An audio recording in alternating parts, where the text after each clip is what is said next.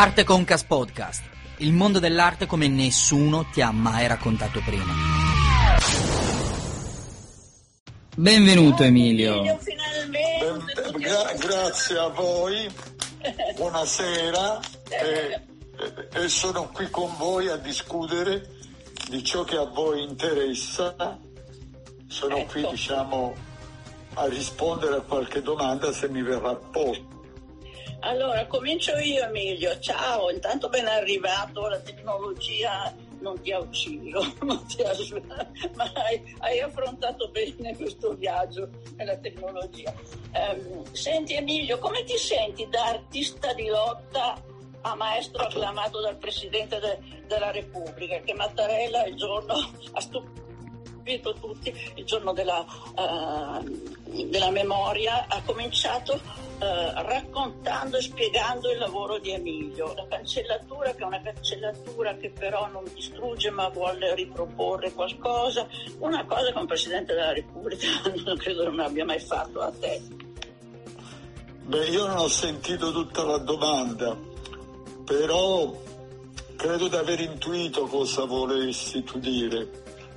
Beh, è certo che eh, se un artista lavora per stabilire un contatto con il mondo sociale diretto che non sia mediato da altre forze di alto tipo, puramente consumistico, mercantile, ma va direttamente al cuore del corpo sociale, è chiaro che se un presidente che le parole li misura, mi pare che Mattarella le misura, eh, vabbè, eh, vuol dire che questo rapporto e questa saldatura tra arte e società, per semplificare le cose, si possa ancora operare. E credo che oggi è necessaria questa saltatura. Saltare le mediazioni o critiche o di altro genere o ideologiche o politiche intendendo per politica una politica politicante che evidentemente non risponde più ai bisogni di oggi e quindi c'è da, da rifondare anche le ragioni della politica assieme a quelle dell'arte e della cultura in generale. Senti Emilio, spiega com'è nata eh, la cancellatura e che significato esatto ha che Mattarella, devo dire, ha spiegato benissimo, anche in poche parole ha chiarito molto bene. Beh, Com'è la- nata? Dove è nata? Beh, la cancellatura io mm, la misi a punto per la prima volta quando avevo poco più di vent'anni e abitavo a Venezia. Allora facevo il giornalista, curavo le pagine culturali del quotidiano Il Gazzettino ed ero stato anche negli Stati Uniti come inviato speciale al seguito del presidente Kennedy che avevo poi direttamente incontrato alla Casa Bianca. Ho potuto fargli delle domande.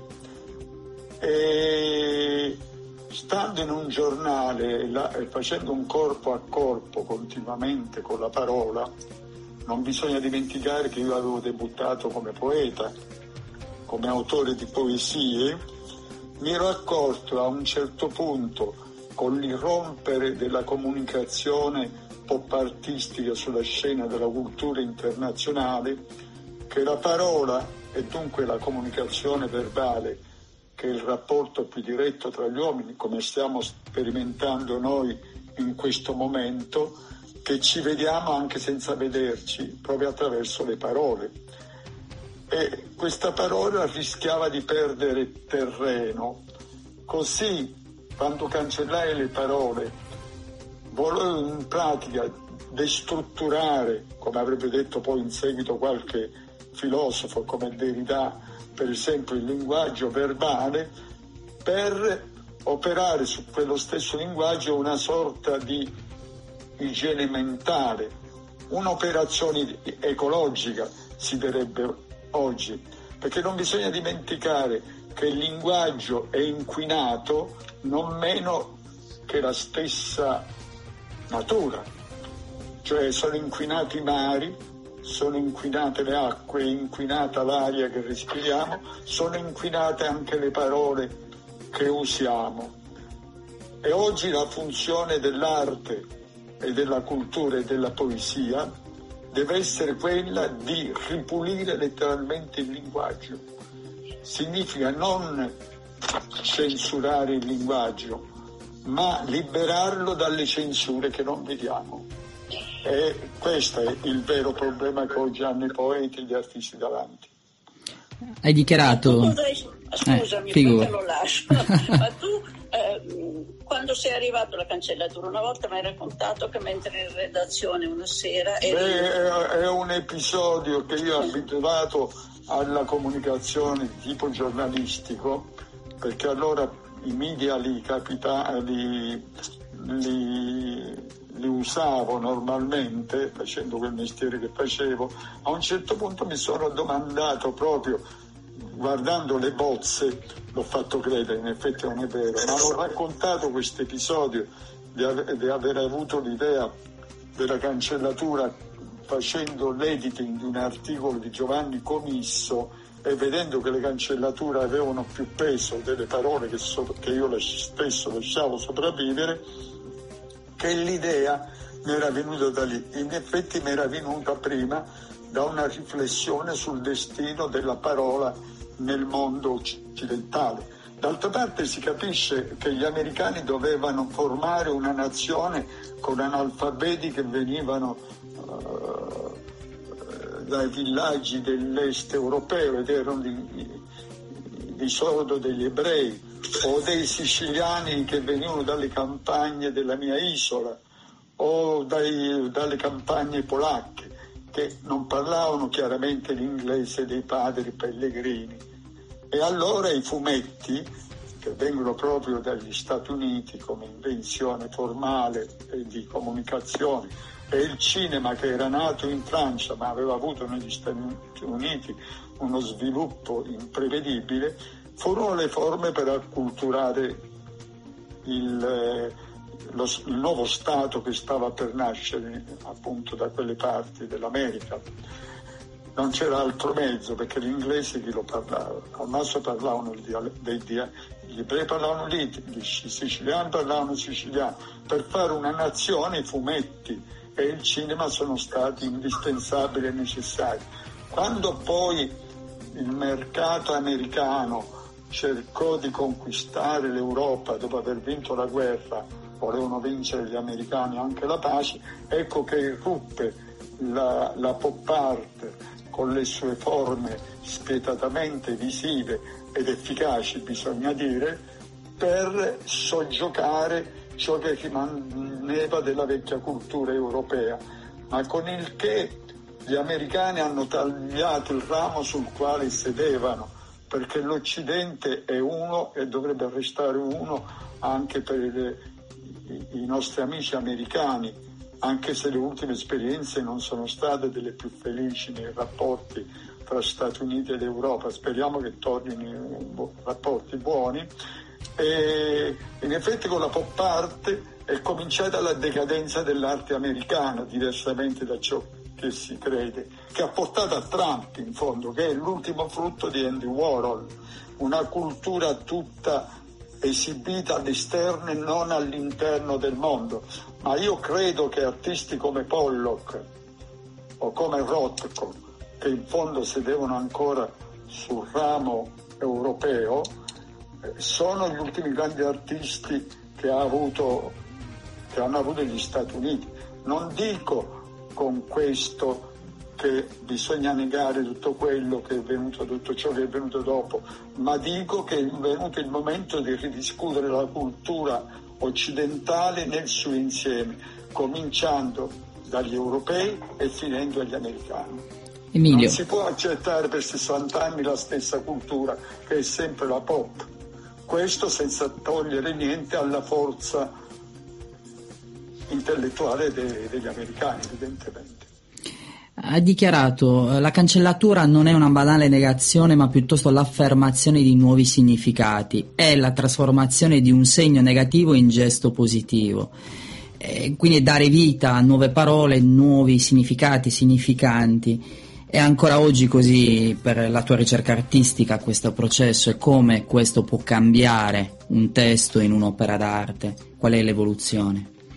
Ma io credo che questo problema era attuale quando io l'ho affrontato, ero molto giovane allora per la prima volta. Oggi è diventato più attuale di ieri, perché proprio adesso le parole stanno vivendo la massima possibilità di declino, se così si può dire.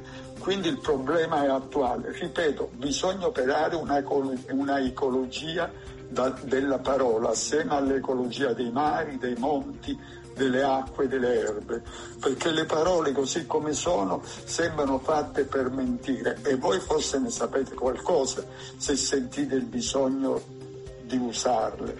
Mai il problema della, della parola è stato così vivo come oggi.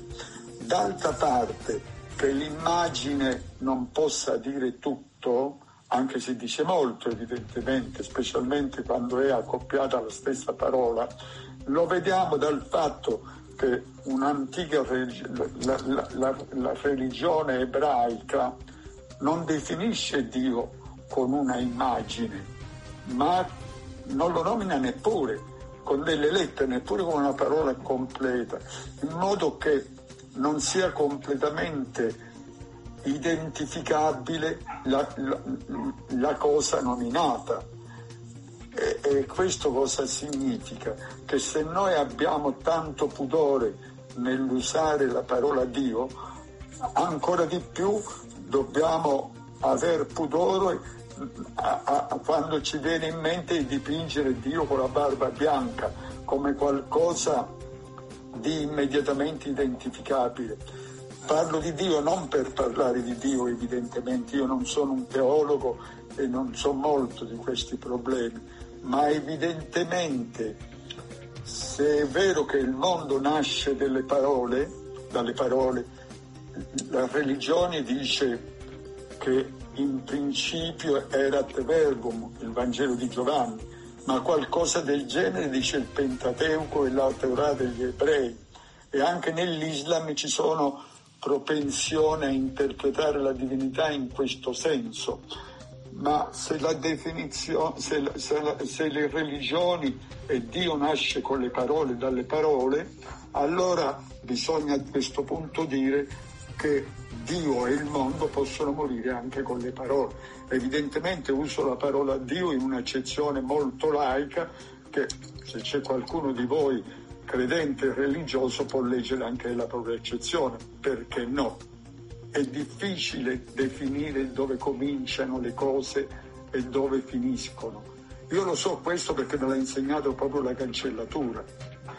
E in tal senso Dimmi, dimmi, dimmi, scusa. E in tal senso le api e le formiche entrano di gran presenza nella ricerca artistica negli anni 2000, quale simboleggiano sì. in qualche modo la diffusione della cultura informazione e in questo connubio continuo potremmo essere noi o è la cultura, eh, il lavoro insieme mh, è congiunto insomma di questa metafora tra api e formiche? Ma senti, tu sai che un artista, Borges diceva che a nessuno scrittore, a nessun artista è concesso di capire fino in fondo ciò che scrive. Cosa voglio dire? Che oggi la ricerca artistica è necessaria, è fondamentale più della stessa ricerca filosofica e almeno quanto la ricerca filosofica e scientifica, perché l'arte, la poesia sono discipline che non portano pena, per così dire, in quanto tutti riconoscono alla poesia una certa libertà di tipo libertario.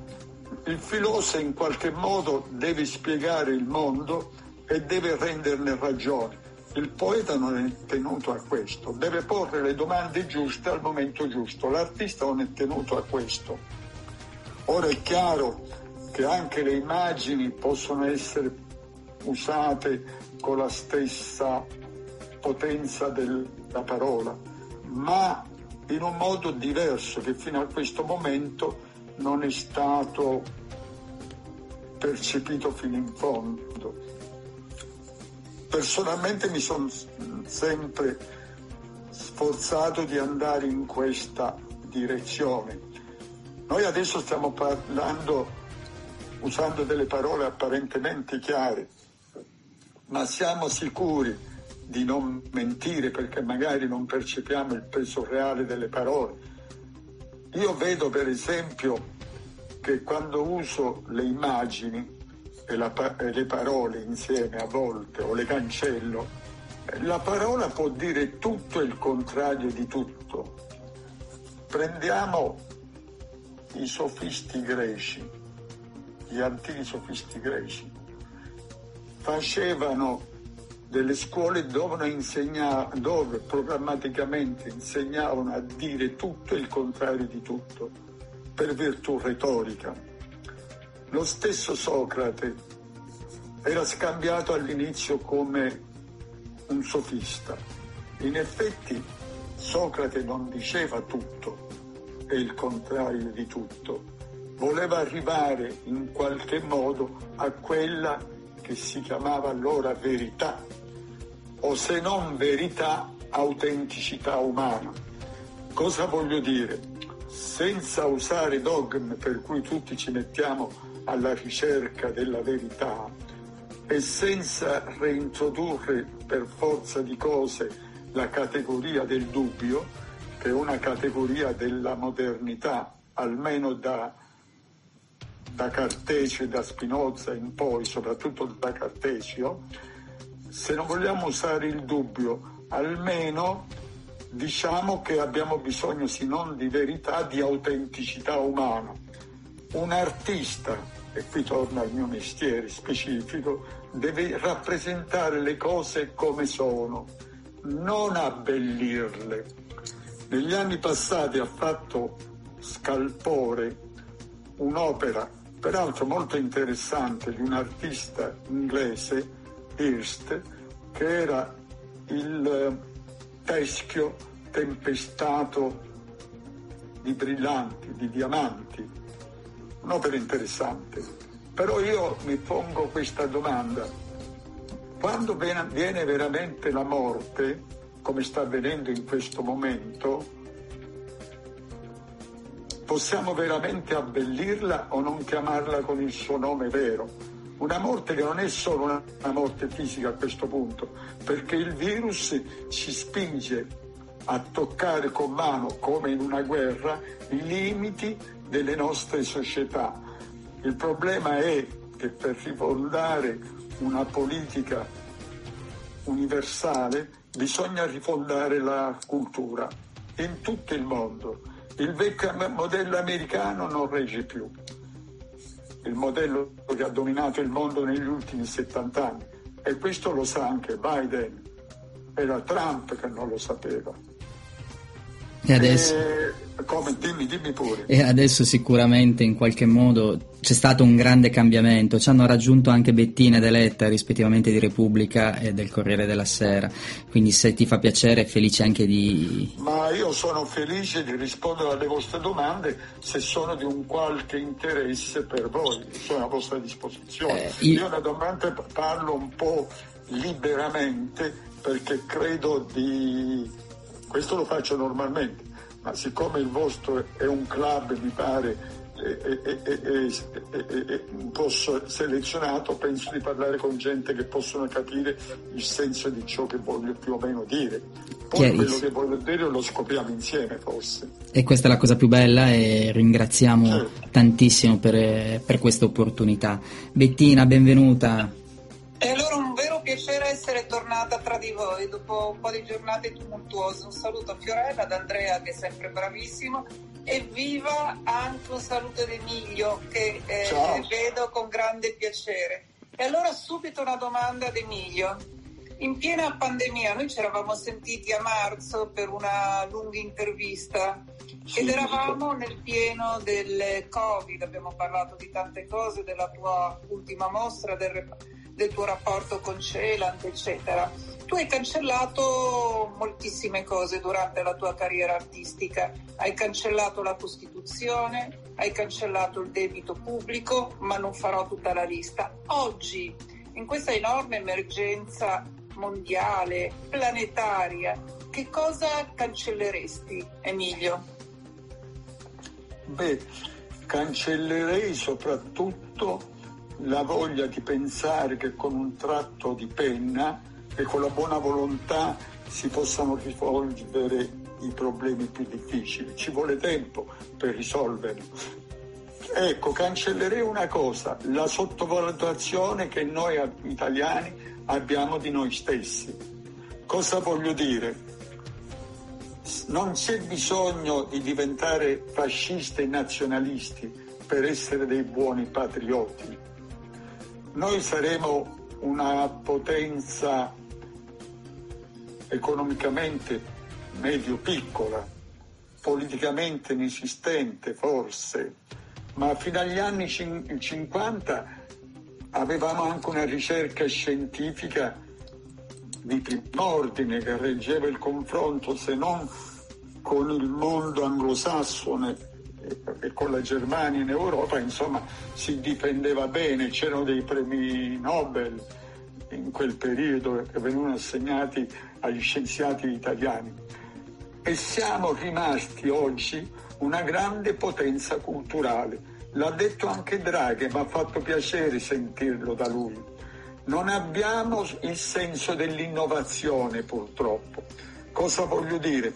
Soltanto in un paese come l'Italia poteva accadere che agli inizi del Novecento un uomo come Tommaso Marinetti, Filippo Tommaso Marinetti, che non era un uomo incolto, era un uomo anzi molto colto, di taglio cosmopolita, sostenesse, la, predicasse la necessità di interrare il Canal Grande di Venezia per farne un'autostrada o una strada. Evidentemente Marinetti parlava così a un paese che usciva da una società agricolo-pastorale e, e quindi per fare quella rivoluzione anche nella cultura che paesi come la Germania o la Francia per restare all'Europa facevano più facilmente. Cioè, in Francia c'era stato il cubismo, ma i cubisti non si sognarono mai di predicare la distruzione del Louvre. In Germania c'era l'espressionismo, ma gli artisti tedeschi non parlarono mai della necessità di distruggere il Duomo di Colonia. L'Italia doveva ricorrere a questi estremi mezzi di scandalo perché il paese era riottoso alle innovazioni. Ma se noi pensiamo che possiamo andare avanti, cioè è chiaro che quando fu creata l'Italia contemporanea dopo il fascismo, i padri costituenti non potevano immaginare che l'arte sarebbe diventata una forza egemone per, l'immagine di un paese.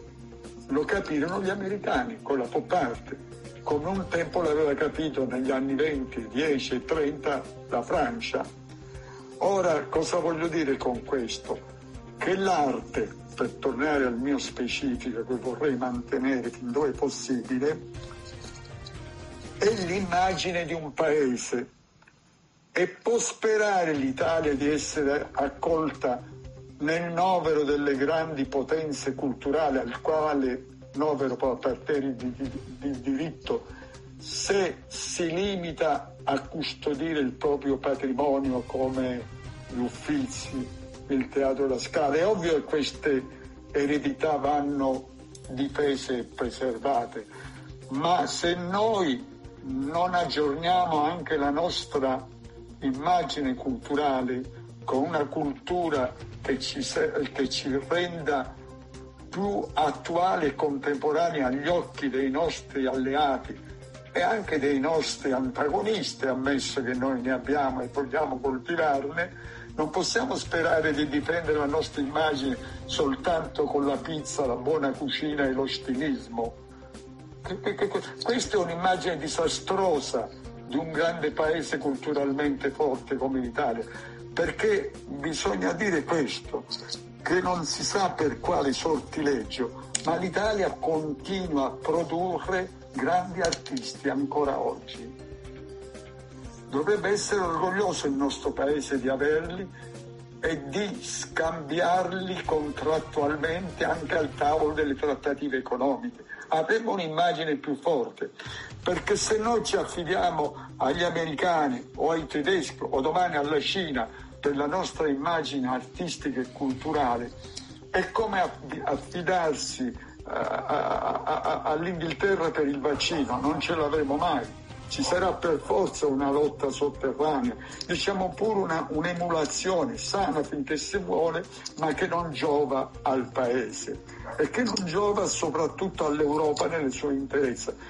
Io tengo a dire che io credo nella bontà dell'Europa, questo lo devo dire per onestà, e credo in un'Italia inserita in Europa, perché quando io quel poco di cose che ho studiato da ragazzo ho studiato letteratura tedesca, ma come si fa a meno de- della grande cultura tedesca in, in, in, questo paese? O vogliamo pensare che, che la damnatio memoria di un paese, certo i tedeschi hanno i loro difetti, come li hanno i francesi, ma chi può non amare la Francia?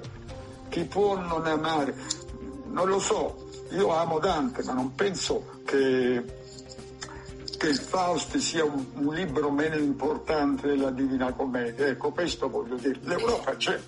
Emilio, e degli artisti italiani e della cultura degli artisti italiani appena citati, cosa, cosa pensi guarda, oggi? Io recentemente, ma senti, io a volte mm, mi sottopongo delle liste eh, di artisti, chissà perché mettono sempre gli stessi nomi. Ci sono eh, de- de- degli artisti bravissimi che nessuno, alcuni addirittura sconosciuti e ignoti, non sto neppure eh, a nominarli perché nessuno li conosce purtroppo e sono bravissimi artisti. Ma io mm, i primi nomi li, cioè, guarda, ti dirò che gli artisti più importanti sono quelli che meno, so, che meno sono conosciuti. Citali alcuni, che, che siamo felici di vederli. Citerei per esempio un artista che a me piace molto, è Canevari. È poco conosciuto rispetto ad altri artisti pur bravi per carità, ma che nessuno conosce. Ci sono delle classiste, delle, delle classifiche fatte non si sa bene da chi, da quali studiosi, da quali critici, ma che mi sanno molto di interesse mercantile.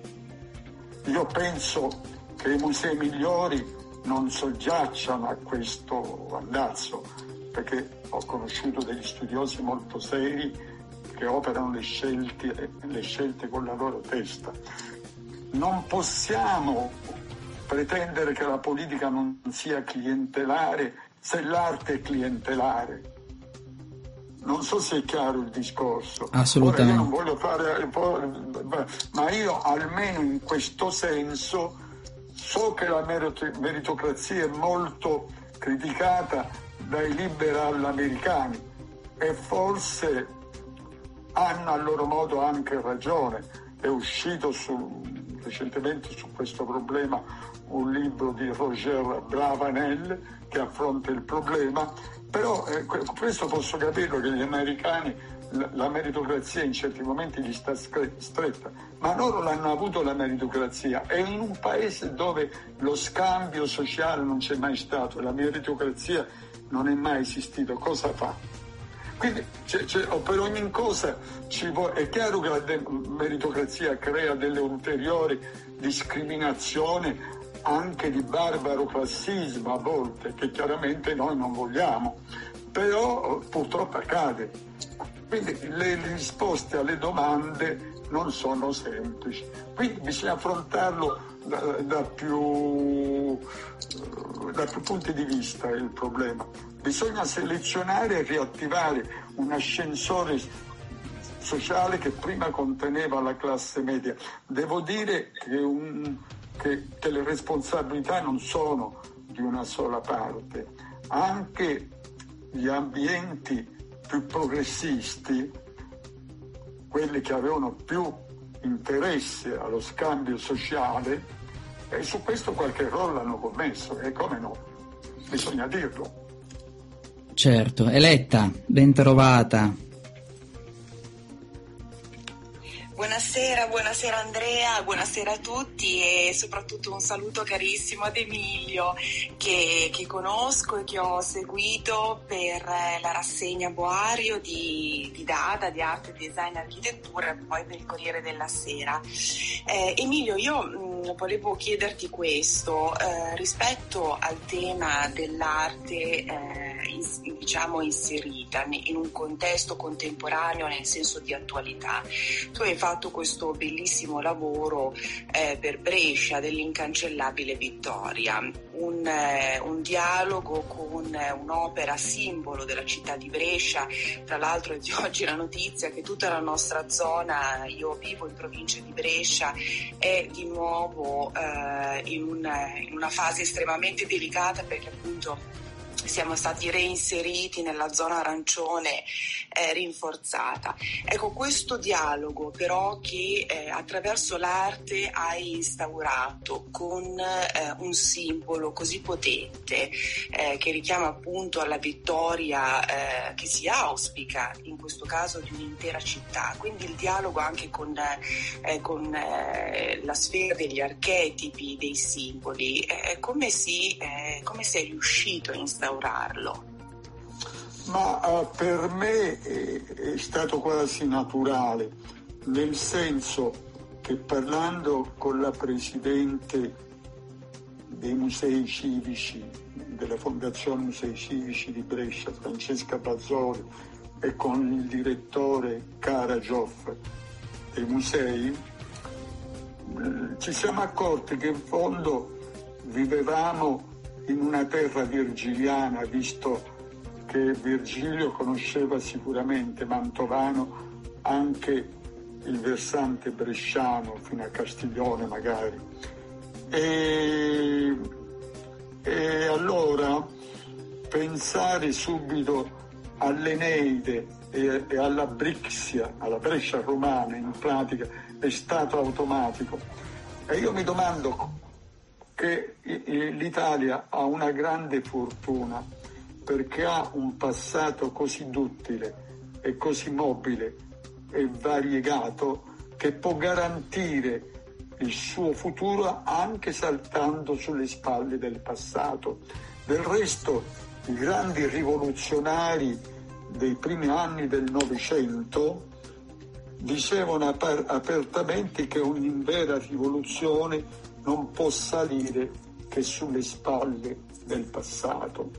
Quindi un paese che già un passato ce, ce l'ha, è, è chiaro che, questa, che questo privilegio può esercitarlo. E allora per me è stato facile riproporre i temi della vittoria alata con un linguaggio contemporaneo, facendone tutt'altra cosa, ma una cosa immediatamente riconoscibile perché è questo che voglio dire, che nonostante io sia stato considerato per tanti anni un artista difficile, e in effetti ho cercato sempre di parlare anche al mio vicino di Pianerottolo. E, e non ho escluso mai nessuno dal mio orizzonte, ma per un fatto molto semplice, perché se tu abbandoni il ceto medio a te stesso, a se stesso, in nome di una supponenza culturale che oggi per fortuna sta scemando, non crei dei, dei, dei, dei rivoluzionari, crei dei reazionari che sia, che, che, sovranisti che si appoggiano ai demagoghi perché si sentono frustrati. Quindi io la massima attenzione anche alla mia vicina di Pianerotto e senza fare delle facili battute, credo che il giudizio di un parrucchiere è altrettanto importante del giudizio di, di Celant con il quale ho pure lavorato e lavorato bene. Quindi un conto è un'arte sofisticata. L'arte è sempre sofisticata, la buona arte, nel senso che ha dei suoi labirinti segreti che non tutti possono cogliere, anche se almeno un livello di lettura per molti, se non per tutti, come avrebbe detto Nietzsche, ci deve pure essere. Un conto è un'arte affatturata. La fatturazione è un conto. Qualcuno poco fa mi domandava degli insetti e io, forse è stato Andrea che ha posto sì. la domanda sugli insetti. Scusa Andrea, io mi devo abituare a parlare con voi. Ora comincio a conoscervi. E io non ho risposto dire- direttamente, ma io perché ho inserito gli insetti come le formiche o le api? Perché in fondo le formiche aggiungevano al mio lavoro che io temevo diventasse troppo sofisticato come certa arte concettuale che, che, a quanto pare io stesso ho contribuito a far nascere, ma che io non è che ami molto, poi non amo fino in fondo. Volevo introdurre nel mio lavoro un elemento creaturale che generasse tenerezza, proprio per liberarmi da ogni eccesso di concettualizzazione che un eccesso di, con, di concettualizzazione che esclude non genera democrazia, genera so frustrazione. Ogni tanto qualcuno cita Berlinguer, ha torto ragione, è stato un capo comunista e i suoi compagni gli davano del lei, non fece mai della demagogia, perché pur essendo dalla parte dei lavoratori, cioè delle classi subalterne, restava pur sempre un aristocratico, ma i suoi protetti, quelli che gli davano il buono, lo rispettavano proprio per questo. Quindi non serve vestirsi da bagnini o da bagnanti per parlare al popolo, uno può andare anche in doppio petto e il popolo lo capisce. Devo dire anche che in questo momento, e qui mi piace spezzare una lancia a favore de- delle donne che, che, sono soggette a molto... Le, le donne oggi sono quelle che hanno più interesse a uno sviluppo reale dell'arte, perché vedono nella crescita delle libertà artistiche e culturali una loro crescita, quindi hanno un interesse oggettivo a vedere per questo si interessano molto di arte, al di là del fatto, insomma, non è che queste cose hanno bisogno di essere difese da me, sono giustamente difese, ma perché le donne sono me- meno stanche del maschio, bisogna dirlo chiaramente eh, gli uomini devono riposarsi un po'. eh, sì, eh, ma, ma Oggi più che mai, credo, è tematica certo, attuale. Certo, perché non fanno che guerre, non fanno... Eh. Quindi, naturalmente, io sono l'ultimo sta, per, per, perché ho, ho, una moglie che, me, che, che, che in qualche modo mi tiene a posto e io questa libertà gliela do, cioè voglio dire fuori di gioco e fuori di scherzo, che il mondo si sta per fortuna allargando e, de- e si deve allargare a tutto lo spettro di possibilità che oggi l'umanità ha davanti, compreso quello delle donne. Mi dicevano che è stato fatto, forse da Gabanelli, un'indagine per vedere quanti intellettuali avrebbero sarebbero scesi in campo per difendere le donne, quanti artisti, e pare che nessuno sia voluto esporre. Ma scusa, che, che, che no, io non ci credo che sia, forse mi hanno riferito male, però può accadere anche questo. Ecco. cosa dice Ora, Emilio? No, no, eh. Dimmi, dimmi, Chiediamo a Roberta che domanda da farti così. siamo qui, siamo qui. Vai Roberta. Eh, ciao Andrea, eh, Ciao Buonasera al maestro perché eh, sì. io sì, assolutamente la seguo da anni, insomma. Guarda, io, io, ti ringrazio, però mi dai troppo responsabilità. Cioè... No, ma è che in realtà in qualche modo ci siamo sempre un po' incrociati, nel senso con le nostre opere in qualche modo eh, io vabbè sono piccolissima, sono in realtà un artista molto molto giovane, eh, però in Bug, nell'evento Bug alla Bocconi c'eravamo già Ho incontrati. E poi sì. ho visto anche la, le, i gioielli, ecco, disegnato per la Babs che è anche la mia galleria. Quindi um, insomma sono felicissima di incontrarti. Eh, sì, assolutamente. Uh, io sì, come artista donna devo dire che sento effettivamente questa responsabilità uh, della crescita vabbè, il mio percorso creativo della crescita dell'arte, di intervenire eh, con una mia espressione, nel senso che poi alla fine eh, nella mia ricerca ho sempre pensato comunque che la contaminazione Uh, fosse un fattore prioritario, no? Anche adesso quando sento te parlare, posso permettermi di dare del tu? Eh, che mi vuoi uh, dare del voi? non, non scherziamo.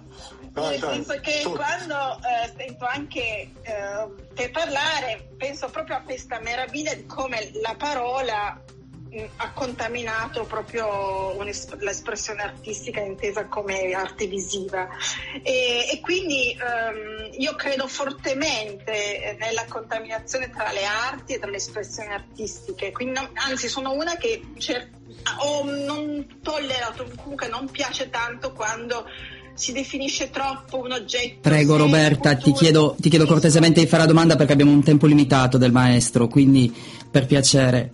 Grazie Roberta. Eh, guarda, in realtà mh, mm, ti chiedo scusa Andrea, non, non, vorrei fare una domanda okay. specifica, ok? Eh, allora ti chiedo per piacere così diamo spazio perché abbiamo il suo tempo limitato. Sì. Se no... Ok, no, prego finisci Roberta. Io ci sono comunque, dai dimmi Roberta, chiedi pure. No, il, il, la mia cosa era semplicemente se oggi in un mondo dove comunque l'arte è espressa in vari eh, modi, insomma, che comunque oggi c'è un'altra espressione nuova che è l'art design, ecco. Volevo vedere da te qual era il tuo punto di vista anche di questa, del design che ha iniziato a contaminare l'espressione che quella finora veniva chiamata arte visiva. Non so se tu hai presente Sento, questo oh, scenario. Più o meno sì. Ti devo dire questo, che un eccesso di specializzazione che in effetti data dagli anni 60 in poi mm-hmm. nuoce all'arte. Esatto. Perché nuoce all'arte? Perché mancano quegli stimoli che le discipline diverse si danno tra esse quando sono messe a contatto. Cosa voglio dire? Quando erano vive le avanguardie ai primi del Novecento, nessuno si stupiva se un grande poeta o un grande artista fossero anche grandi pittori o viceversa. Per era un eccellente poeta, art idem, era normale. Una rivoluzione proprio sul piano dell'icona, dell'immagine, fu fatta dal poeta Apollinaire con i suoi calligrammi.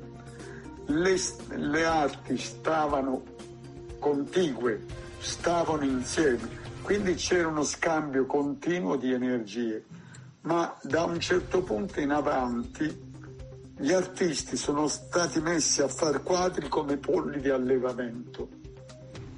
Dovevano produrre un certo numero di quadri accadeva anche prima, ma c'erano anche le eccezioni, ho appena detto, di gente, di artisti che stavano a contatto gli uni con gli altri. Per non pensare al passato, proprio oggi leggevo le poesie di Michelangelo.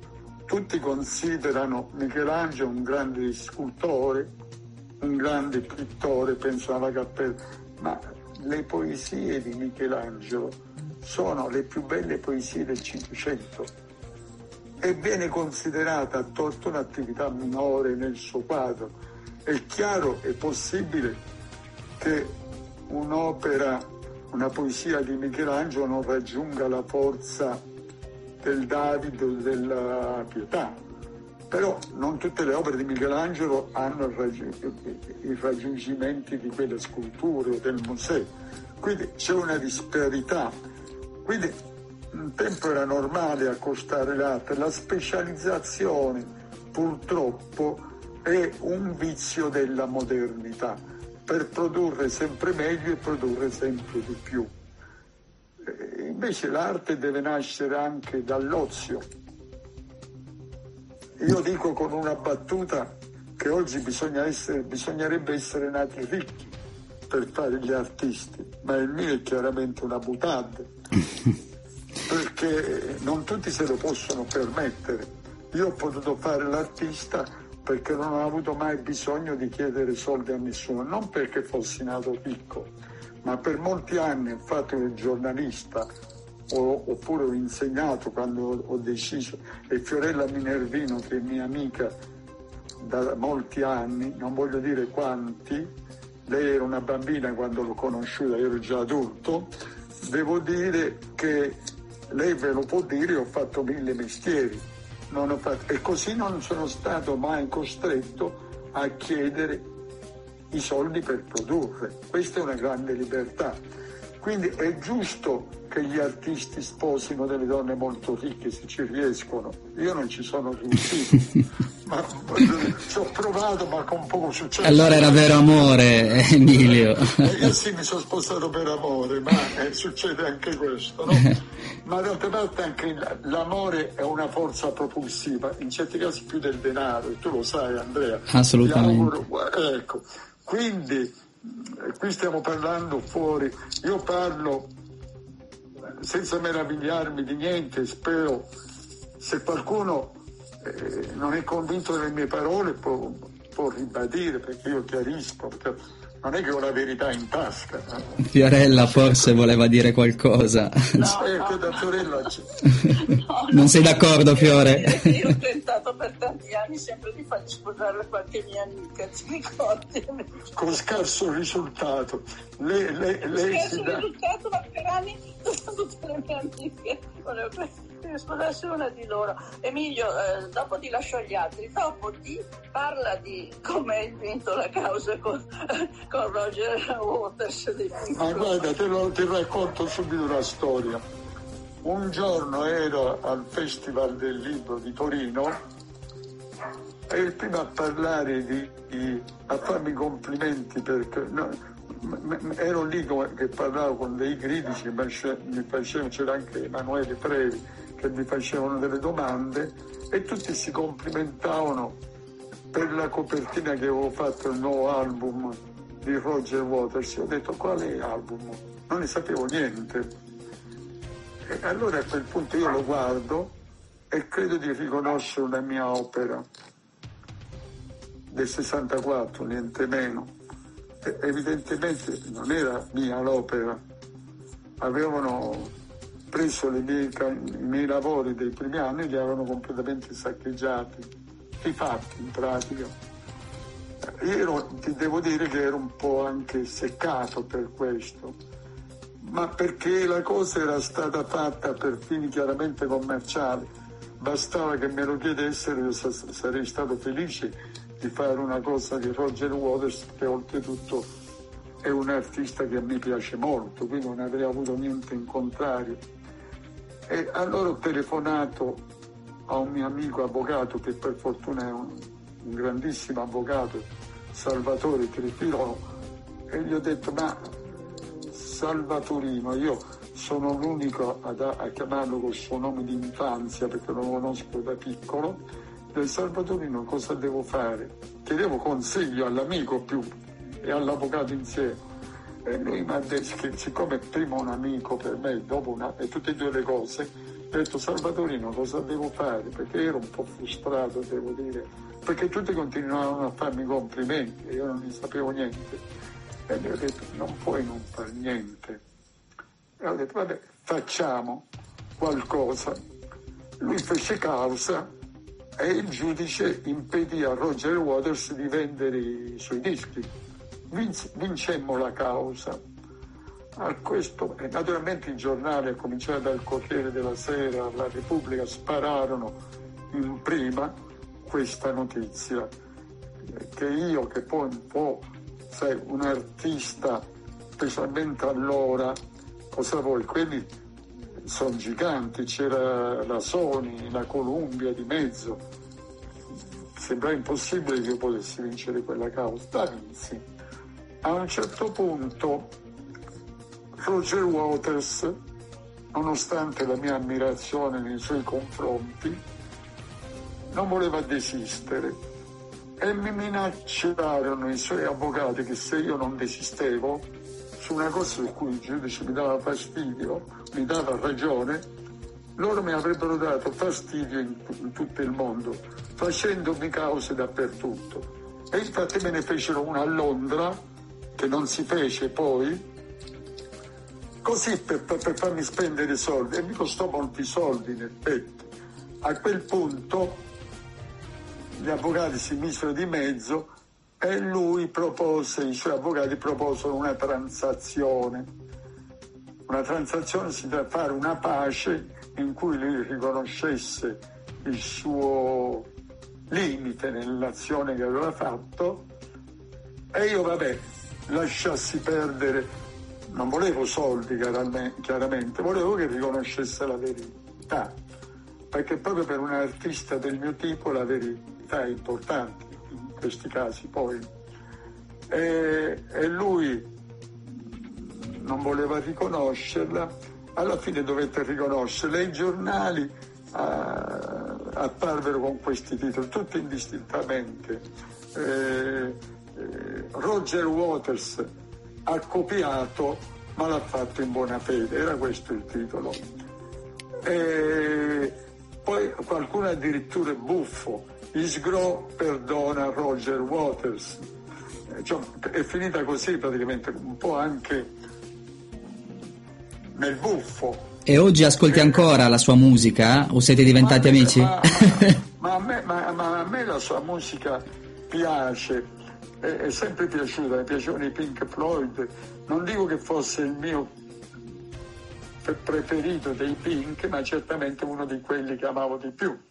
Quindi ho trovato strano il suo atteggiamento perché io gli avevo detto, senti facciamo delle borse di studio e le assegniamo, a, a, a, io non voglio soldi, a dei giovani musicisti e a dei giovani pittori. Mi sembrava una cosa onorevole, no? Ecco, eh, certo. non l'ha voluto fare, si vede più.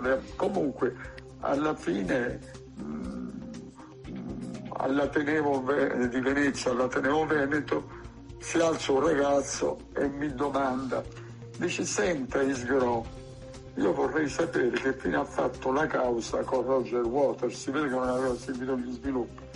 Io ho detto, guarda, lui ha riconosciuto, uh, l'avevo fatto prima di lui, ma che lui ha copiato in buona fede, questo l'ha fatto in buona fede. E quello mi ha detto, pur essendo un fan di Roger, e lei ci ha creduto. Io sembravo un, un ingenuotto, no? E io gli ho detto a quel punto, guarda, io devo credere sempre a un artista, non penserò mai che un artista possa dire una bugia. Andrea evidentemente avevo torto perché si è messo a ridere. Cosa devo dire? Peggio per Roger Waters. L'importante è il pensiero. Esatto, eh, perché bisogna sapere, ma pensa che questa causa è finita sul, a New York sul tavolo del presidente della Sony. Cost- credo che siano stati i suoi amici a costringerlo a fare la pace. Che bella, che bella storia. Leggi razziali perché mi veniva, mi pareva doveroso verso i nostri concittadini ebrei che avevano contribuito oltretutto alla nascita dell'Italia moderna. Penso che partendo da questo incipit farò qualcosa di simile per gli zingari, per gli omosessuali, eh, per tutti coloro che hanno bisogno di più libertà e non ne hanno abbastanza. Intanto cominciamo dai concittadini ebrei, poi consideriamo anche altri concittadini che hanno bisogno di essere più amati da noi. Grazie. Grazie Emilio. Roberto? È chiaro che, che, che, che le parole del Presidente cosa significa? Che non c'è bisogno necessariamente di una logica mercatista per affrontare il proprio punto di vista, basta agire nella società con gli strumenti che si hanno. In fondo è quello che fate voi, io l'ho fatto in un altro modo in tempi diversi. Per questo ho accettato di venire da voi e vi sono grato e vi ringrazio perché mi date modo di raggiungere un pubblico che so che non mi è ostile, quindi è un modo per ringraziare anche chi ha partecipato a questo dibattito, voi tutti, augurandovi che, che insieme possiamo operare, un'igiene della parola umana che ci porta a una comunicazione sempre più larga ma sempre più vera. Noi ce l'auguriamo. Roberto, prego. Velocità, buonasera a tutti. Eh, maestro, premetto che concordo con lei che è necessario conoscere la letteratura tedesca, non ho dubbi. Io mi occupo di semiotica dell'arte e ho imparato a leggere i segni della scrittura nell'arte. Eh, ovviamente sino, quella, sino all'arte del primo Novecento esiste una scrittura netta e sono d'accordo con lei quando dice che è possibile sostituire le parole con i segni. Mi domando e le domando, esiste ancora oggi, oggi una scrittura dell'arte?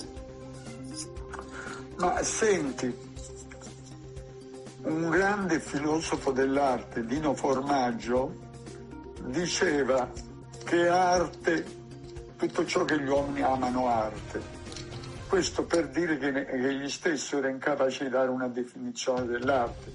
Domandarsi cos'è l'arte è come domandarci cos'è Dio, se esiste o se non esiste. È impossibile dare una risposta univoca. Certamente i segni dell'arte esistono, purché la cancellatura non sia iscritta nell'ambito delle scritture segniche, delle pitture segniche. La cancellatura può diventare, in effetti è un gesto apparentemente di rivolta e certamente è anche di rivolta, ma che immediatamente io mi sono preoccupato di far design- eh, diventare un segno stabile. Non nasce come una finta scrittura come accade in Capogrossi per esempio, no?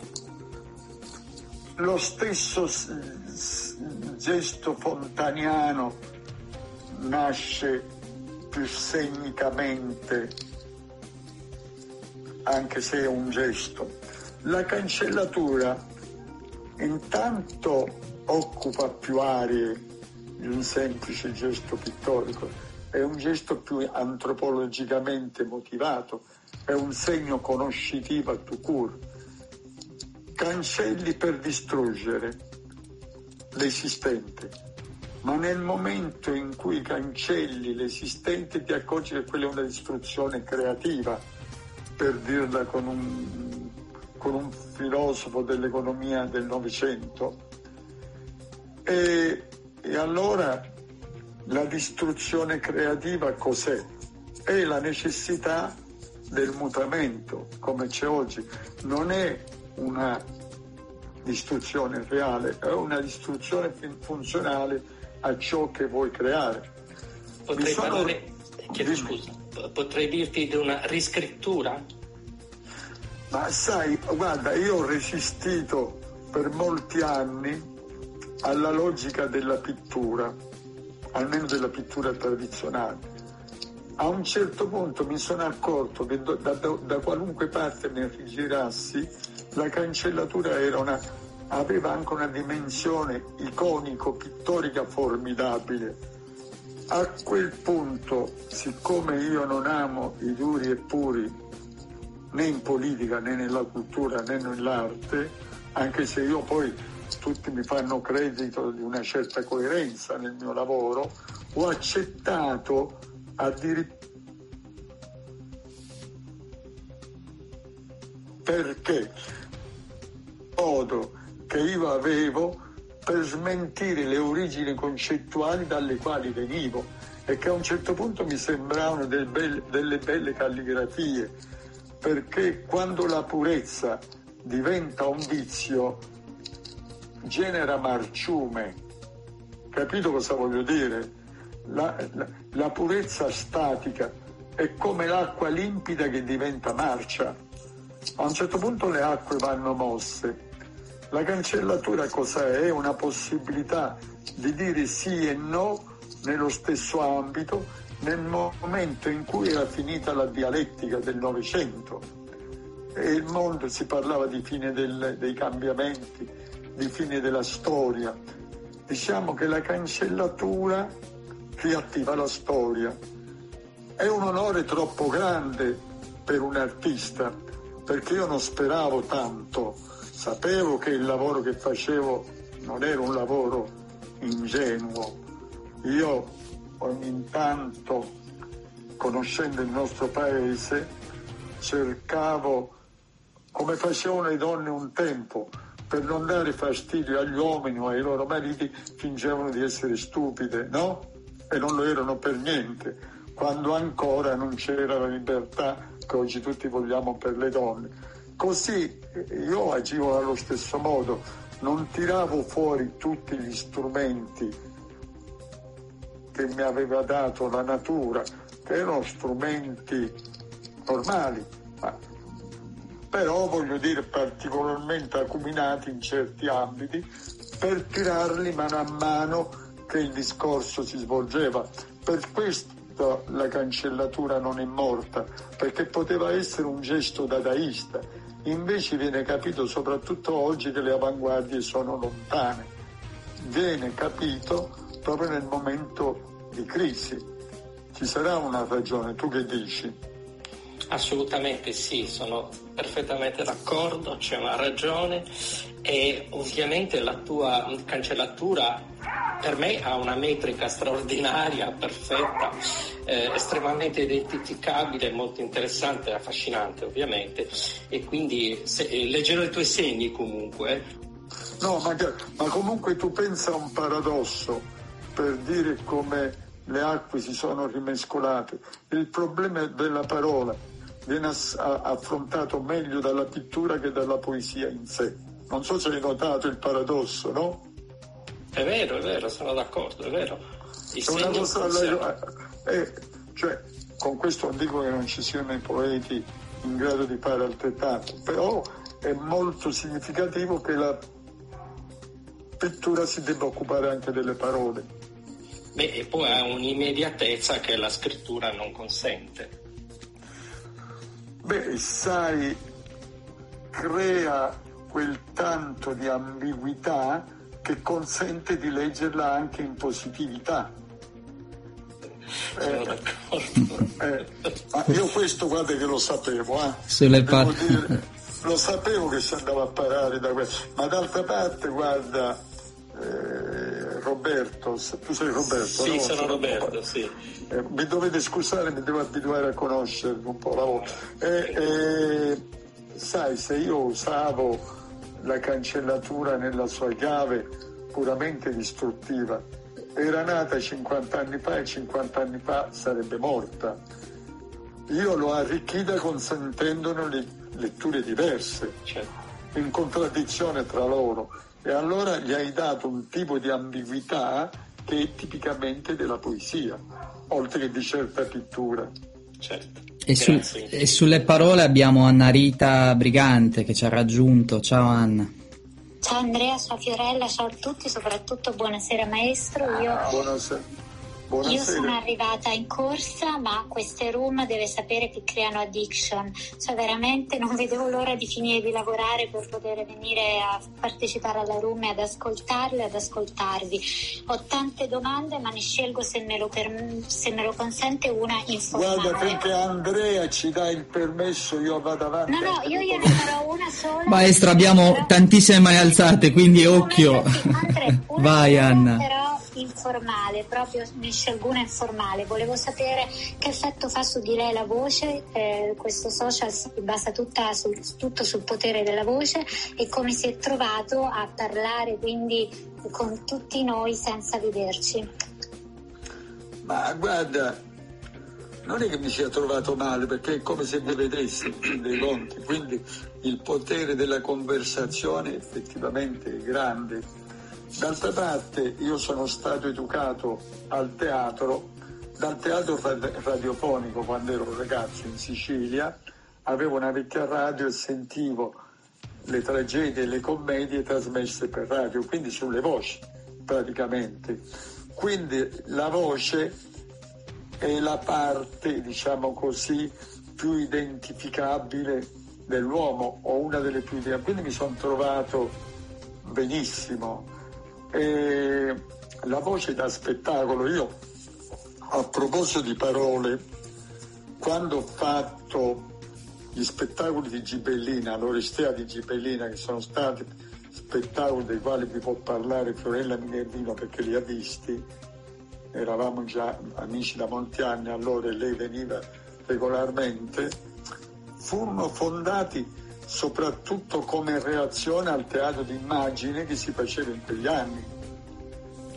Non so se è chiaro il discorso. Certo. Quindi, quindi ho creduto sempre nel potere della parola.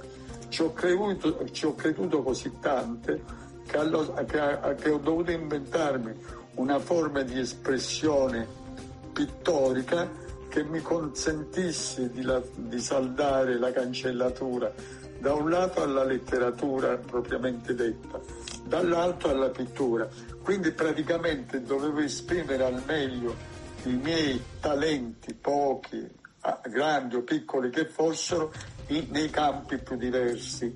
Ma ho detto prima che un tempo le arti erano grandi, perché non erano dati da, da pittori specializzati in pittura, come oggi, no? Per cui ripetono sempre lo stesso gesto per anni, vivono come pittori. Si può anche questo, uno può fare il pittore, però generalmente le grandi avventure intellettuali nascolano quando c'è meticciato tra le discipline e tra le arti. Non so se è chiaro il discorso. È bellissimo, grazie. Prego. Grazie tante, ben trovato Niccolò. Oh Fiorella, ciao. prego. Ciao Andrea, ciao Fiorella. Ciao. Ciao. Buonasera Ciao, Emilio, è un onore parlare con lei. Ho una domanda molto rapida. Lei attraverso la cancellazione afferma. Come può affermare chi non è Emilio Isgro? Beh, eh, adesso non vorrei parlare, cioè io affermo quei valori umani come in genere fanno gli artisti però. Gli artisti veri lo fanno normalmente non pretendo di essere io solo a farlo. Io lo faccio in un modo particolarmente vistoso e rumoroso attraverso la cancellatura. Altri lo possono fare anche più discretamente. Chi non è Emilio Isgo lo può affermare fa- facendo con consapevolezza il proprio lavoro. Cioè, mi, mi spiego con un esempio. Oggi il mondo è stato diviso in perdenti e vincenti, lo sai questo, no?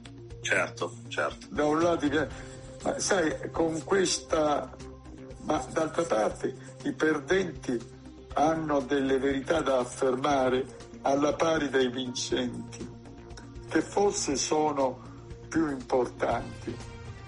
Io non ho il mito della sconfitta, ma ci sono dei versi, ma non ho neppure il mito della vittoria a ogni costo, anche perché personalmente non mi piace né perdere né vincere, personalmente. E mh, mm, quindi il mondo diviso in, vincenti, diviso in vincenti e perdenti è un mondo che a me non interessa. Perché tu capisci che a questa stregua un idraulico che guadagna molti soldi, ma sicuramente è svantaggiato da un grande studioso della medicina che può vincere il premio per la medicina o da un grande scrittore che vince il premio Nobel per la, per la letteratura, non credo che ci sia un premio Nobel per l'idraulica. Quindi si potrebbe considerare un perdente, l'idraulico, sì, guadagna ma sempre frustrato. Così ci sono dei professori che insegnano e fanno dell'insegnamento, quella che un tempo si chiamava missione, per 1000 euro, 1200 euro al mese, sono dei perdenti. Ma mi, mi sembra difficile che Bill Gates o chi possa chiamarli perdenti quelli. Eh, prendiamo San Francesco d'Assisi, è un santo che amano anche i laici, il poverello d'Assisi, ma con questo metodo di, di, di, di giudizio, giudizio, Francesco d'Assisi sarebbe non il poverello, ma il poveraccio di Assisi. Voglio dire che c'è qualcosa che non mi torna. Si sta al mondo non per vincere, ma per il piacere di vivere e chi vive con poco non si accontenta, ma è felice di vivere sobriamente. Io conosco delle persone che sono state ricche in certe epoche della loro vita o poveri. Io li ho visti vivere sempre allo stesso modo, con le stesse difficoltà e con le stesse gioie. Quindi poi conosco anche delle persone che non fanno necessariamente sfoggio del loro potere, della loro potenza anche economica, vivono questa loro condizione con buona educazione, perché né la ricchezza è un merito in sé, spesso ereditato, ma non è un merito neppure la povertà. Non si è santi ci sono dei poveracci che sono dei perfetti delinquenti e dei, e, e dei ricchi che sono delle brave persone. Un artista queste cose le sa perché è a contatto continuamente con la vita e se anche l'arte non è precisamente della religione, una religione, sicuramente è una religione laica che porta gli uomini ad aggregarsi e a sentire allo stesso modo. Quindi dividere il mondo a fette non è possibile, soprattutto per un artista. Purtroppo molti, alcuni artisti lo fanno, ecco, diciamo così. E da parte, io una volta mi sono trovato a parlare con i dirigenti di grandi aziende all'interno di una banca che mi chiedevano, persone intelligenti per carità, i segreti del mio lavoro, del mio mestiere, come lo state chiedendo più o meno voi.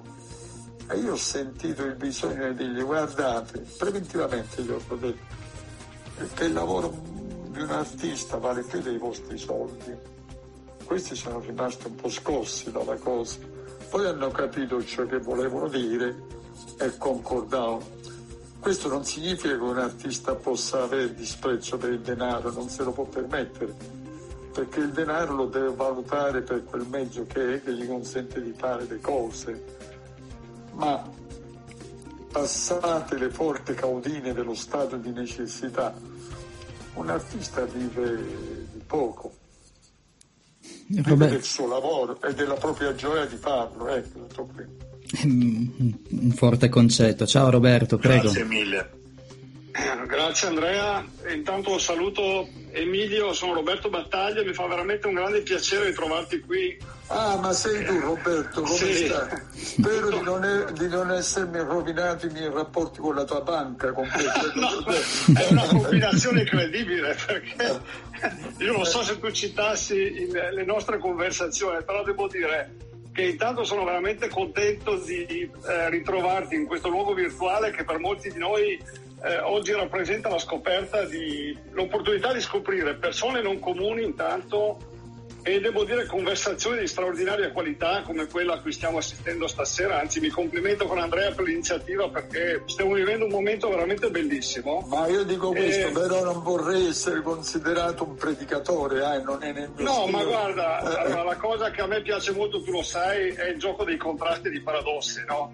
che sì. è quello che poi tu mi hai lasciato in quelle pagine che hai scritto per il mio libro, che sono preziose, devo dire, perché noi forse abbiamo bisogno oggi proprio di questo, di alimentarci di questa, di questa diversità. Esatto, esatto, esatto. Infatti la domanda che volevo porti è proprio questa, cioè eh, la vicenda dolorosa che tutti stiamo vivendo ormai da un anno e che nella mia percezione ha messo ovviamente a dura prova eh, l'energia di ciascuno, la fiducia e forse anche la creatività. Non so tu come la pensi su questo, ma la domanda è, secondo te, superata questo, questo momento tragico, è pensabile che ci sia dire, una rinascita eh, della scena creativa e artistica nel nostro paese e non solo? Ma guarda Roberto, se devo, essere, se devo essere sincero, io farò la mia parte non importa se piccolo o grande, perché questo avvenga. Per il nostro paese è necessario rinascere culturalmente e artisticamente, ma per far questo bisogna sgombrare il terreno dei luoghi ideologici dell'arte degli anni 60, 70 e 80, sgombrare il campo dall'ideologia che finora ha sostenuto l'arte, che è quella del successo a ogni costo degli artisti. Perché quando gli artisti che dicono a, dicono a te, uomo di banca, che il tuo denaro vale più della loro opera, si danno la zappa sui piedi, perché giustamente la gente si tiene il denaro. È meno rischioso dell'arte di un giovane che non sa dove va a finire. Invece bisogna dire sempre che la creatività è più forte del denaro, che l'intelligenza umana e d'altra parte il denaro che conta è quello speso con intelligenza, tu lo sai. Non c'è bisogno di scomodare Periclo Lorenzo il Magnifico. Quindi lo si sa, il, il buon senso lo dice questo. E da questo punto di vista io non posso che esprimere la mia esperienza. Io parlo, per fortuna adesso sembro un uomo saggio e questo mi difende da me stesso.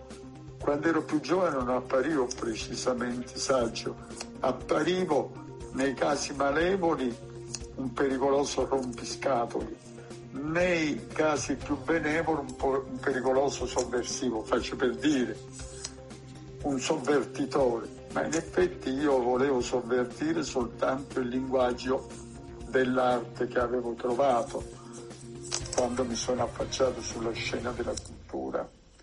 Questo bisognerebbe farlo sempre, perché se non si un paese che ha una pessima arte o che non sa valorizzare l'innovazione è più pericoloso di un paese che ha una cattiva politica. Se avremo della splendida arte ce la caveremo sempre, se avremo una cattiva politica non ce la caveremo mai più. D'altre, d'altra parte è significativo che un uomo come l'attuale Presidente del Consiglio abbia sottolineato il dato della potenza culturale dell'Italia, ancora oggi. Io direi di più nell'arte. Tu pensa che un paese ancora diviso, come era l'Italia nell'Ottocento, ti inventa il melodramma che ha la stessa potenza del grande teatro francese e del romanzo flaubertiano, Balzac. L'opera italiana è questo e che perpetua la lingua italiana paradossalmente attraverso mus- la musica quando nessuno più la parla. Ma se affidiamo l'immagine del paese a tecnologie, tra parentesi, tra virgolette, come lo stilismo e la buona cucina, tecnologie umane, e trascuriamo la parte più spregiudicatamente creativa del nostro paese, che è proprio l'arte contemporanea, non andiamo lontano. Ora credo che molti si stanno allineando su queste posizioni. Ma bisogna, e questo è un invito che va rivolto a Franceschini, visto che è lui il ministro della cultura, bisogna incoraggiare l'innovazione e aiutare i giovani, creando quelle istituzioni che possano realmente essere dalla loro parte. È chiaro che l'arte non si può irregimentare, l'arte è una, un'attività sanamente anarchica, chiamiamola così, dove il migliore vince con una selezione durissima di tipo darwiniano, però bisogna creare gli strumenti perché i giovani possano muoversi anche al di fuori della, del mercato. Non perché il mercato sia diabolico, il mercato è chiaramente utile, ma per aiutare i mercanti migliori ad andare incontro alla cultura e la cultura migliore a reggere il confronto con un mercato senza timori eccessivi per la propria integrità, ma anzi sapendo che può ricevere un aiuto. Alessia, a te. Grazie, grazie davvero Emilio. Per carità, spero di essere stato chiaro. Sempre. Buonasera maestro, maestro Sgro. Buonasera, eh, prima di tutto vorrei ringraziarla per, per questa serata che eh, penso che un po' tutti possano definire magica per la, eh, il regalo che, che, ci sta facendo nel, nel dialogo libero. Il regalo, il, regalo, il regalo è reciproco perché io amo comunicare, quindi voi sfondate delle porte aperte. Ho questa debolezza, mi piace parlare con i giovani e infatti mi mancano e a noi piace ascoltare ecco, a noi piace ascoltare e dialogare eh, ma io ascolto sai. con chi ha allora dimmi Alessia. Sì sì sì. Eh, lei prima ha citato questa frase che mi è rimasta molto impressa, la, la distruzione creativa e la necessità del mutamento. Secondo lei c'è ancora coraggio nel nostro paese per uh, a, a, a, distruggere e evolversi anche alla luce di, di quello che, che, stiamo vivendo nel, nell'ultimo anno e che purtroppo sembra ancora che, che ci aspetti. Secondo, te, secondo lei sì, ci sarà un'evoluzione? Senti, ma guarda, in effetti non è la prima volta che mi viene posta questa domanda. Se la cultura va rifondata, se c'è spazio per una nuova cultura. La nuova cultura la sta rifondando il virus. Questa è la verità. Tu immagini che cosa succede oggi si presen- se si presenta un artista eh, facendo sfoggio di diamanti o di rubinetti d'oro. Immagina un po' con la gente che muore. Non è più possibile. Subito dopo la seconda guerra mondiale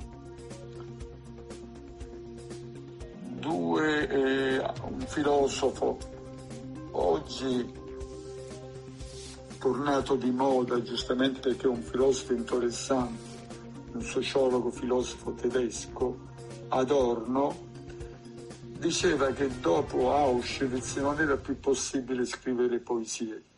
Tale era stata l'enormità di ciò che avevano fatto certi tedeschi, non tutti i tedeschi chiaramente, i nazisti tedeschi, con lo sterminio di tanti uomini nei loro campi così organizzati. Non è possibile, tale erano, non è più possibile scrivere poesie. Invece le poesie sono continuate a scrivere. Così oggi, anche se il virus ha annientato un certo modo di vivere, di pensare, si continuerà a fare arte, ma evidentemente secondo me si andrà verso un'arte più sobria, più di affetti che di effetti, come è stata finora. Un'arte che certamente privilegierà, come tutta l'arte, sempre il suo esito formale, ma non la confezione alla quale ci hanno abituati ci hanno abituato negli ultimi 50 anni. Io credo che da questo punto di vista l'Europa e dentro l'Europa la stessa Italia è pronta per il grande gioco internazionale e mondiale, perché ha tutti i numeri per farcela. Per questo io spero che non si proteggono soltanto i musei del passato, ma si costruiscono bene le istituzioni del presente e del futuro. Grazie Alessia, chiudiamo con Daniele e poi andiamo verso la chiusura, è stato iper eh, gentile il tempo dedicato. Ciao Daniele, benvenuto. Ciao Andrea, gra- grazie che, che, mi avete dato parola, ma io sono nuovo di, di, di Clubhouse e è davvero magico sentire Emilio con questa potenza culturale che ha insita proprio nel modo di affrontare la vita al di là dell'arte.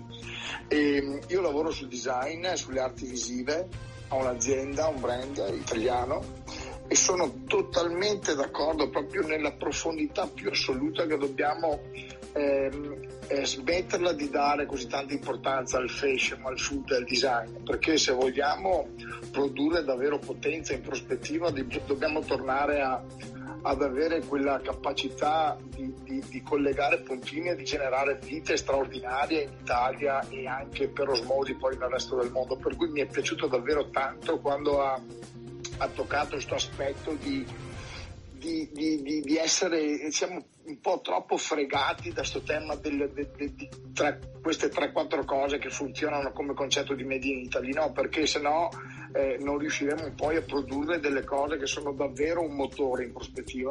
Per cui volevo solo insomma, complimentarti, complimentarmi perché mi ha risvegliato e mi ha dato davvero forza su questo pensiero che tutto sommato anche noi che lavoriamo sulle arti visive in realtà insomma, sentiamo molto profondamente, per cui era più insomma, una, una conferma di quello che mi, ha, che mi ha stimolato Emilio e di questo lo ringrazio De- detto da te che portate il design in tutto il mondo con la vostra no, linea quindi è... io sono un grande ammiratore del design italiano e anche della buona cucina italiana visto che ho un nipote che può certo. fare lo chef, cioè ci mancherebbe altro, e anche di ciò che hanno fatto gli stilisti per il nostro paese. Voglio dire che a questo punto però non basta più, perché l'Italia del, l'Italia del, dopoguerra come oggi guarda è venuto a trovare un signore che, che, che, che si occupa di ben altro, però è innamorato dell'arte e della cultura. Credo che lui qualche mezzo ce l'ha, quindi vuol fare grandi cose e io chiaramente non l'ho scoraggiato. Quindi essere mecenati verso la gioventù oggi è un onore, però non vi fate consigliare da chi non è intimamente libero. Se volete aiutare i giovani andate a cercarli o se bussano alla vostra porta non sbarrategli l'uscio. Perché un artista in fondo, i, i, i giovani artisti sembrano supponenti, ma in fin dei conti sono dei timidoni. Vogliono sentirsi amati fin dal primo momento e vogliono sentirsi il centro del mondo. Ma guardate che il mestiere dell'artista è difficile perché se un artista, a torto a ragione, non credesse di essere il più grande, non agirebbe neppure, perché non è che ha molte soddisfazioni, soldi niente o pochissimi una vita avventurosa, quindi vanno tenuti molto presenti in una società realmente democratica. Sono una garanzia di democrazia in fin dei conti, perché se un artista è in grado di farcela per le proprie capacità, ce la farà tutte, tutta la società nel suo insieme. State sicuro che se un artista fa un'opera importante, audace, forte, nuova, ci sarà sempre qualcuno che accanto a quell'opera farà un'azienda che darà lavoro alla gente. Coraggiosa e, e inventerà un nuovo modo di produrre.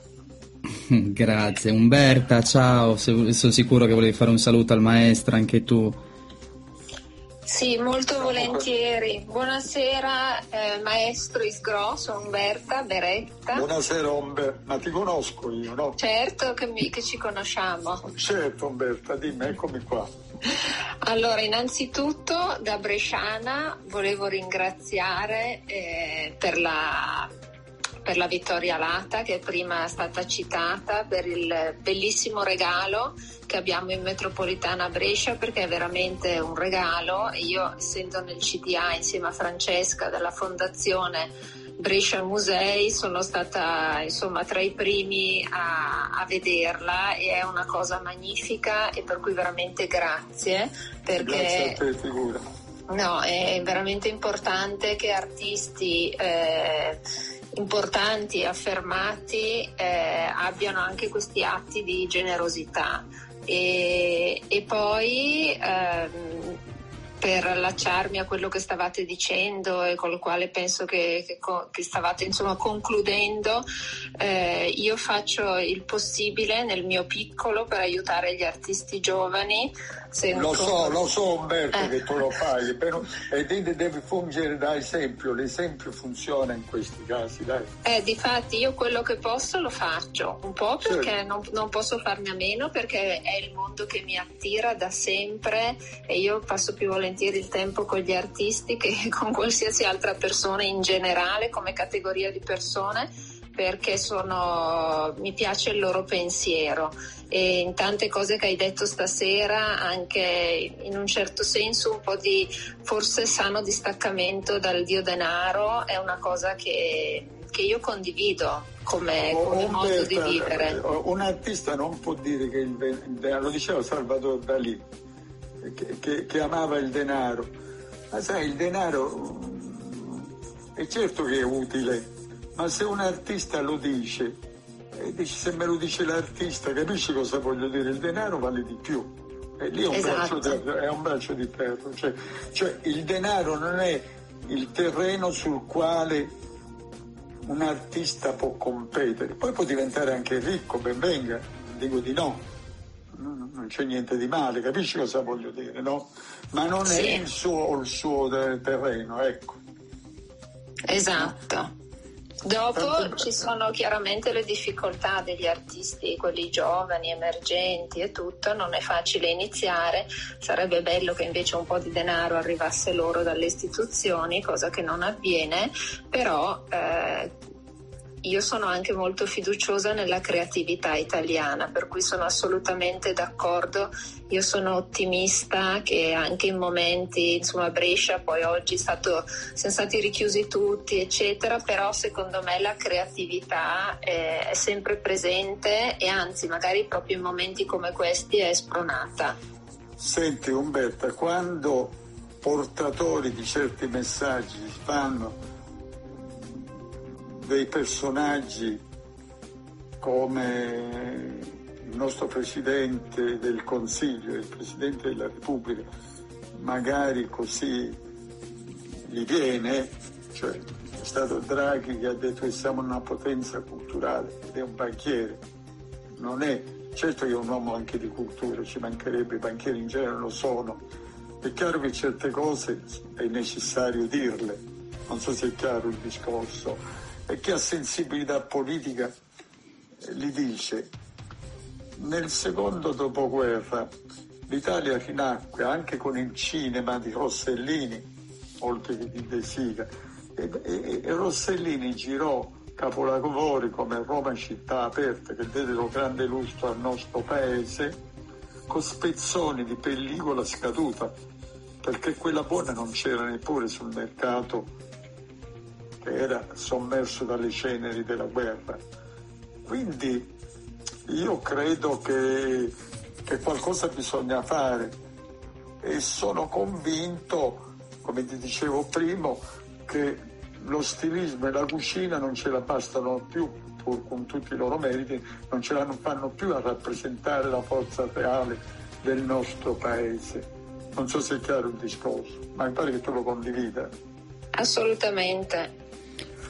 È chiaro, Umberto, che se tu aiuti dei giovani devi mettere nel conto che nove saranno degli artisti buoni alcuni meno buoni, ma magari al massimo ne scatta uno. È rischioso investire sui giovani, ma come è rischioso investire sui propri figli, perché se ti nasce un figlio cretino, non lo augura nessuno, cosa fai?